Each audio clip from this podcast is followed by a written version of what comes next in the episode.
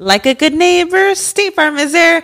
When you hear those words, you can feel good knowing that. State Farm is there to help you feel supported with the coverage you need for your car, your home, and even boats, motorcycles, RVs, and other things that matter to you. Now, let me tell you, girl, I don't got a boat, a motorcycle, or an RV, but State Farm covers my home and my car. With a State Farm agent, you know someone is there to help protect your future by helping you choose the coverage you need. With so many coverage options, it feels good knowing you can find what fits for you. And you know what? Getting insurance can be so intimidating because you don't know exactly what you need. So having an agent that could help you with each step makes it so much easier. Girl, I feel you on that. So when things get complicated and you need ways to get help, State Farm gives you options there too. Maybe you like to handle things in person or on the phone with your local agent, or you prefer to do it on statefarm.com or on the award winning app. State Farm lets you do things your way. I personally am the type of gal that likes to do things through an app. It just makes it more easier than going in person or hopping on a call. So I love that they have that option available. Girl, I like to use an app too. I'm not trying to pull up in person or, or call because I'm way too, I have too much social anxiety for that. I'm trying to do it on the app. So that's why I'm here with State Farm. And that is why, like a good neighbor, State Farm is there. Hey there, everyone. I'm Sarah Weldon, CEO of Trufinco, a finance company dedicated to helping both budding and established small businesses. I'm thrilled to be hosting Business Perfect Formula, a podcast designed to demystify business funding, real estate investing, and business credit. My goal is to simplify the complexities of alternative lending, showing you that navigating the financial landscape can be straightforward and stress free. Business Perfect Formula is available wherever you listen to podcasts. Like, no one should die of measles in 2019. That should never happen. Child should never die for want of an affordable vaccine. It literally is impossible for me to overstate how much Global Fund and Gavi have contributed to everything we celebrate in global health. We are dead serious about causing an impact.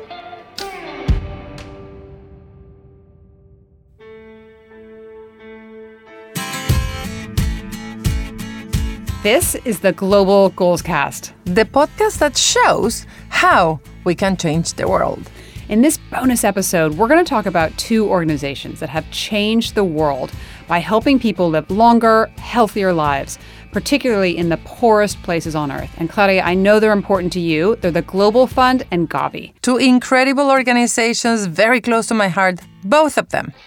The question is whether we will step up the fight and help them achieve their incredible goals and missions. And that will depend on whether governments and philanthropies renew their funding. In a moment, we will hear from our special guest on why they should and why the world should step up the fight this year. But first, let's thank the sponsors who make it possible to bring you this episode and every episode of the Global Goals Cast.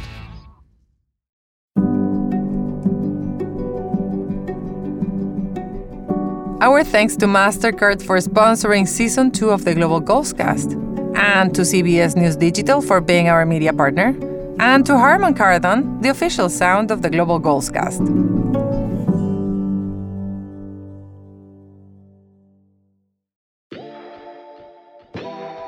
Welcome back. I'm Edie Lush. And I'm Claudia Romo Edelman.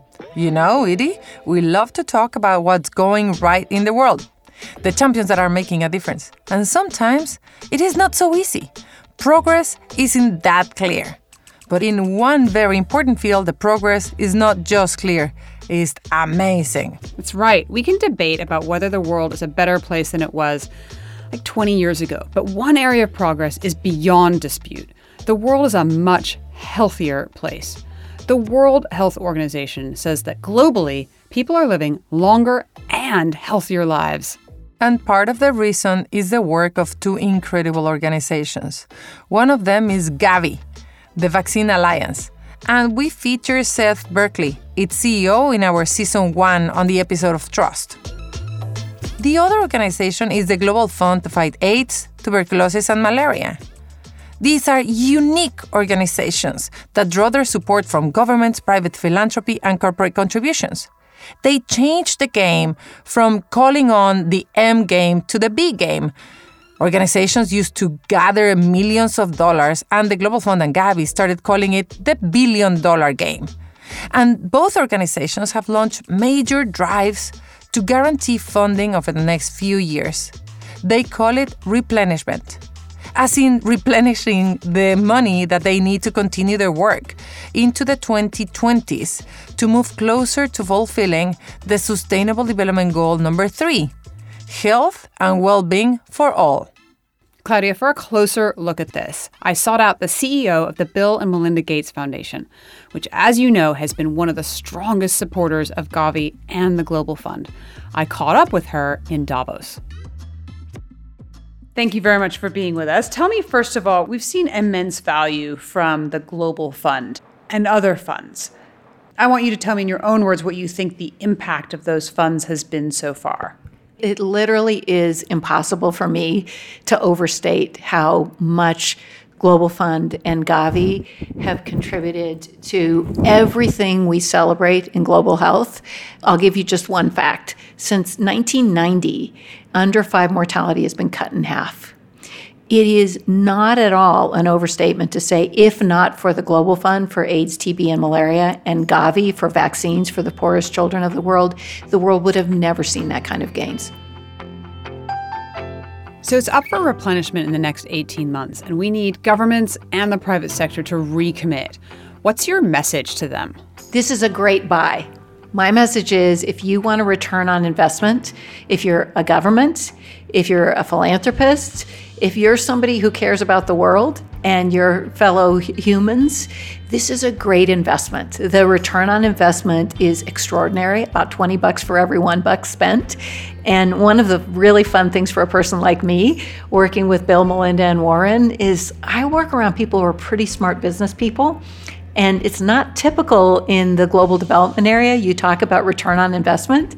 Global Fund and Gavi are great returns on investment. So tell me why that is. Why is it such a good return on investment? Well, I think there's two reasons that I want people to know about. Let's start with Global Fund. One of the things that I think is so important to remember, because it's easy to forget the early days of the epidemic, HIV AIDS, tuberculosis, and malaria remained some of the most important killers of human beings when we see something like HIV AIDS controlled by antiretroviral therapy, by modern medicine, and we don't really see tuberculosis and malaria in the United States, we think of those as traveler's diseases. In fact, for most people in the world, particularly for people in the poorest areas of the world, these diseases still kill and they cause a lot of what we call morbidity. They cause a lot of suffering. So the Global Fund is really important because those are the diseases that the poorest people of the world struggle with. Gavi, on the other hand, is important because of the near miraculous benefit of vaccines. Bill and Melinda started the Gates Foundation in part because they recognized that children in poor areas would die of a vaccine preventable disease. Like, no one should die of measles in 2019. Mm. That should never happen. So, something that's affordable and accessible and safe and effective, a child should never die for want of an affordable vaccine. And Gavi is really based on that premise.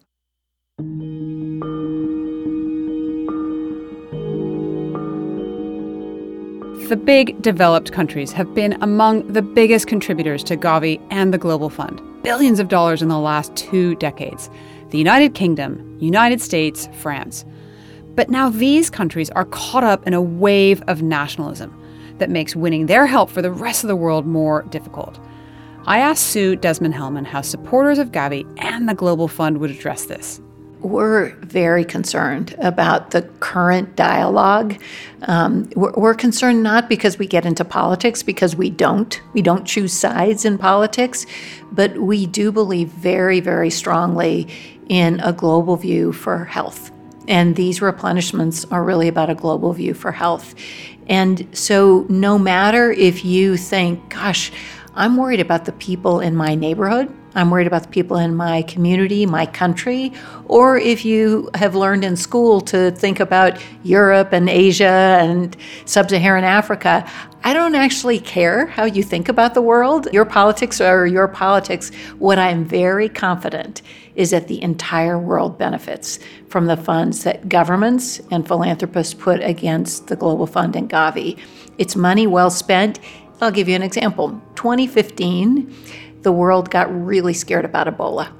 And what that taught us because of global travel and because, in fact, things like mosquitoes or bats or other agents that carry infectious diseases don't know about our borders and don't really care much about our borders because people move and the vectors, we call them mosquitoes or bats or whoever's carrying disease, they move across country lines. It is not an exaggeration to say a health crisis anywhere is a health crisis everywhere. And so it's actually just practical and important. Again, these are best buys, so governments can get a great return on what ultimately is not only the health of the world, but the health of their citizens. Because I was interviewing her during the World Economic Forum's annual gathering, I asked Desmond Hellmann about the sharp criticism of the elites who gather at Davos and the claim that their efforts to help the world are really empty gestures intended to protect their own status. I couldn't disagree more. I think in philanthropy, just like private industry, just like government, just like the uh, non governmental organizations, there are people with different values. There's tactics and strategies and approaches that are either helpful and cause good outcomes, and then there's some that fail. I think it is frankly silly to target any of those sectors and take one or two examples where people haven't done a good job or where they you disagree with their values and paint a picture broadly in one sector as if everybody signifies that one outlier or that one bad outcome. Here's what I know. Before I came to Bill and Melinda Gates Foundation, I was chancellor at University of California, San Francisco and tremendous philanthropists help us drive scholarship for students, an entirely new campus at Mission Bay for science. I grew to be so positive about the generosity of the donors that helped create New Children's Hospital at UCSF. So I got really passionate about philanthropists and the good they could do in a public university in California after the big recession. Then I come to Bill and Melinda Gates Foundation, and I can tell you that we are absolutely not perfect. We've made mistakes, we'll make mistakes, but we are dead serious about causing an impact. That was Sue Desmond Hellmann of the Bill and Melinda Gates Foundation, a really impressive woman. Claudia, tell me about this replenishment of the fund compared to the last one as you know, I was working for the Global Fund for four years and I was the head of marketing. And I had the opportunity to be part of two replenishments. As a fact, one of the first replenishments of the Global Fund in the global scale. And every year you step up the funding that is needed. But this year, it is $14 billion.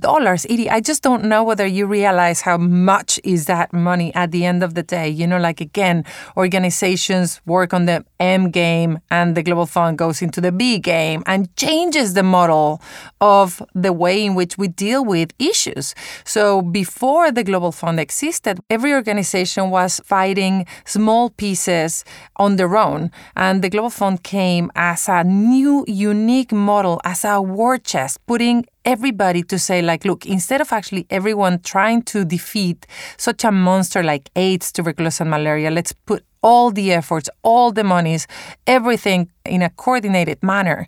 And $14 billion this year is just an incredible effort. I think that the past two replenishments have been around 10 or 12 billion dollars and it sounds easy to have just like a step up of 2 billion dollars but that's massive and i think that what the global fund has demonstrated is that they save incredible amount of lives that it is a very very flexible organization that was able to reform itself to be really, really increasingly effective. We're very close to finding vaccines, for example, for AIDS, and things that will change completely the spectrum of uh, health overall. And without the Global Fund being totally replenished, Edie, the Sustainable Development Goals will not be able to be achieved as easily because they touch not only Goal 3, but a number of others. The incredible progress that the world saw during the 80s, taking 20% of the kids around the world that were vaccinated to 80%, it's a massive thing. But guess what? Since the 80s, that's it. We are in plateau in 80%. So we're not able to move from 80% to 100%, or actually to say not only we have a couple of vaccines to kids, but a number of vaccines so that, you know, like once and for all, you get all the vaccinations that you get to as many people as possible in one. It's that last mile question, isn't it? And I think that health is the great success story of the global goals. And the original Millennium Development Goals were very much about health. I don't need to tell you that, of course. Totally. Uh, but I'm just reminding myself, in a large measure, they were met. And we've also meet, seen a lot of people alongside these great strides that Gavi, the Global Fund, has been making. Also, we've seen development. So we've seen more people move into the middle class Yeah. around the world. They eat better, they get better medical care. But the reason that we talk about health so much and the reason that it's such an important thing to focus on, SDG 3, is because it's so interrelated with the other goals like improving incomes, educating everyone, reducing inequality. I think the thing that I wonder about, and I wonder what you think about this, that things have, have changed since those Millennium Development Goals. Health was a real top priority, and now it's just one of 17. People like the Secretary General, for really very real and important reasons, think that curbing climate change is the top priority now. Of course, among the arguments is that improvements in health won't continue if those billions of people around the world are exposed to scorching heat, climate driven famines, and dislocation caused by flooding and conflicts over water. So, how do you keep health up there as important as the rest of the goals, especially when so much focus is on climate change? I invite you to actually have a look at the Global Fund website and see the video of Step Up the Fight. You will actually see that the curve is exponentially going down on the number of deaths of people and the amount of people on treatment on AIDS, tuberculosis, and malaria. So it goes like, and so Just it, like it that, actually will come to a place in which it's like, boom, and that's it. 2030, boom, and bye. But there's a risk right now that if we don't address that, then it's going to be like, and it's going to come back. So we don't want to do that because all the progress that we have made has not only, you know, like signified an incredible number of lives, but also an incredible number of billions of dollars that could be lost. I really love those sound effects. I mean, I know it's a serious subject, but I really love those sound effects. I just have to tell you. so I think we could get into the three facts and actions now. What do you think? I think that's right. Okay, so number one, in 15 years, the global death toll of malaria has been cut in half. That's from nearly 840,000 deaths in 2000 to just under 440,000 deaths in 2015. Fact number two the maternal mortality ratio has declined by 30% since 2000. There's still more to go. And number three, Claudia, you mentioned this just a minute ago. AIDS is the leading cause of death among young women, yet it is treatable. Every two minutes, a teenager is infected by HIV, yet it is preventable.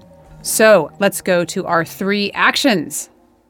Action number one find out in your country what's happening to Global Fund. Lobby your government to do their part in the replenishment by raising your voice. Find out more at globalfund.org. Action number two do something yourself. Support our partner, Malaria No More, by buying a bed net. You can find their website in a link in our show notes. Support our partner Product Red by buying one of their red products. Very cool. All of them, every dollar you spend helps save a life. ProductRed.org. And that's the Global Goals Cast for this episode. Don't forget to subscribe on Apple or wherever you get your podcasts. And follow us on Twitter, Instagram, and Facebook. I'm Edie Lush. I'm Claudia Romo Edelman. Thank you so much for listening. Adios. Music in this episode was by Andrew Phillips, Angelica Garcia, Simon James, Katie Crone, Amy Edwards, Ashish Pillawal, Alex Vallejo, and Ellis.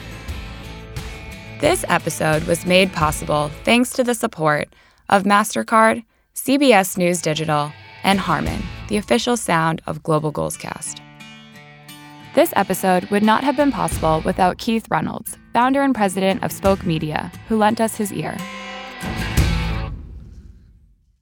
Are you ready to turn your best ideas into a thriving online business? Introducing Shopify, your no excuses business partner. You might not realize, but our podcast, More Than Mommies, it's a business. And we started it, of course, to talk about maternity, not to become an e commerce expert. So, yeah, we needed some help selling our merch and getting our store up and running.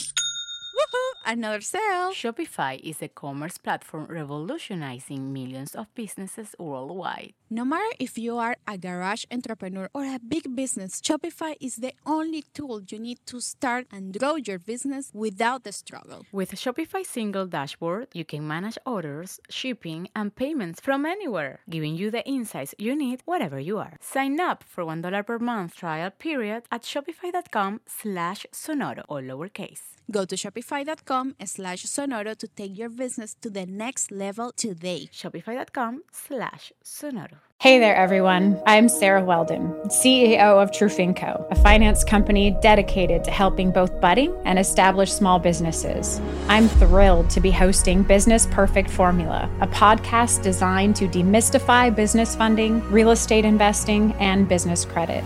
My goal is to simplify the complexities of alternative lending, showing you that navigating the financial landscape can be straightforward and stress free. Business Perfect Formula is available wherever you listen to podcasts. Hey guys, it is Ryan. I'm not sure if you know this about me, but I'm a bit of a fun fanatic when I can. I like to work, but I like fun too. It's a thing. And now the truth is out there. I can tell you about my favorite place to have fun Chumba Casino. They have hundreds of social casino style games to choose from, with new games released each week. You can play for free anytime, anywhere and each day brings a new chance to collect daily bonuses. So join me in the fun. Sign up now at ChumbaCasino.com. No purchase necessary. VGW. Void were prohibited by law. See terms and conditions. 18 plus.